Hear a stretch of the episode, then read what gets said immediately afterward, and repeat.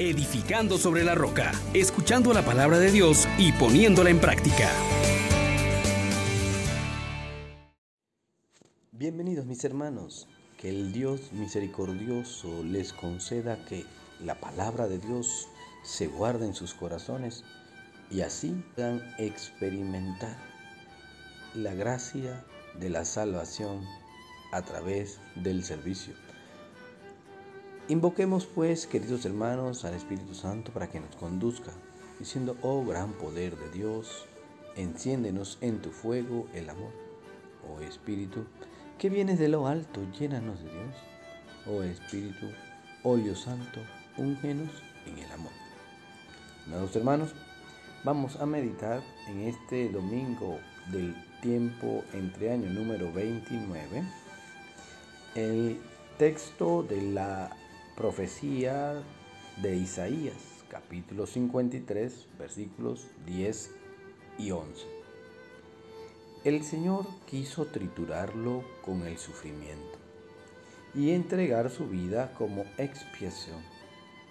Verá su descendencia, prolongará sus años. Lo que el Señor quiere prosperará por su mano. Por las los trabajos de su alma verá la luz, el justo se saciará de su conocimiento. Mi siervo justificará a muchos, porque cargó con los crímenes de ellos. Palabra de Dios. Te alabamos, Señor. Qué contradicción tan fuerte se nos presenta en este siervo del Señor, en este varón que viene a liberar, y es por medio de este actuar de Dios que encontramos grandes lecciones para nuestra vida y una verdadera fuerza para transformar la sociedad. Hoy se nos hace ver con claridad que hay un camino para que podamos verdaderamente transformar el mundo. Todos y cada uno de nosotros tiene un deseo en su corazón de, ser reconocido, de tener una posición de dignidad. Incluso aspiramos a obtener poder. Y en esta situación no habría problemas, sino en el cómo ejercemos el poder, para qué queremos ser reconocidos y cuál es nuestra verdadera herencia. El profeta hoy nos presenta el camino que ha de recorrer el siervo de Dios. Y este siervo es en principio Jesús. Dice que el Señor permitió que lo trituraran con el sufrimiento. No aspiremos nosotros a una vida de lujos, de placeres, evitando el sufrimiento. ¿no? A través del sufrimiento, Dios ha hecho un rescate de la humanidad ha podido reconciliarla consigo mismo. Dios no quiere el sufrimiento. Sin embargo, el sufrimiento nos coloca en una opción vital. Dependemos de Dios. Le necesitamos. Y en la medida en que nosotros nos unamos a Jesús en el sufrimiento, se va a cumplir lo que el profeta indica. Veremos nuestra descendencia y prolongaremos nuestros años. Veremos que no nos vamos a desaparecer. Veremos que nuestros frutos no serán pequeños, que nuestros esfuerzos no serán infecundos. Lo segundo que el profeta Isaías nos propone es que Dios sigue contando con nosotros, pero no para que nos enriquezcamos a costa de los demás, no para que abusemos de los demás, sino para que aprendamos que por nosotros Dios quiere hacer que su reino llegue a todos los seres humanos.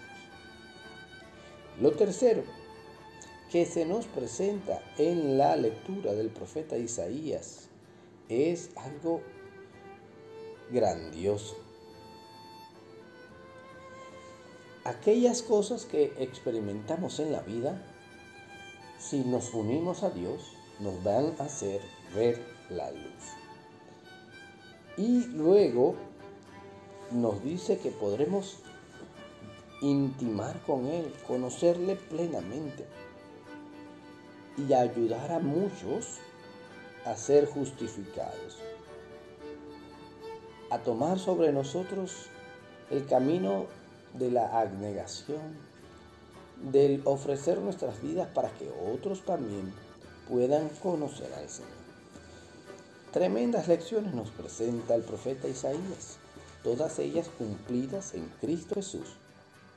Y mientras nosotros debemos elevar nuestra oración pidiendo que la misericordia del Señor venga sobre nosotros.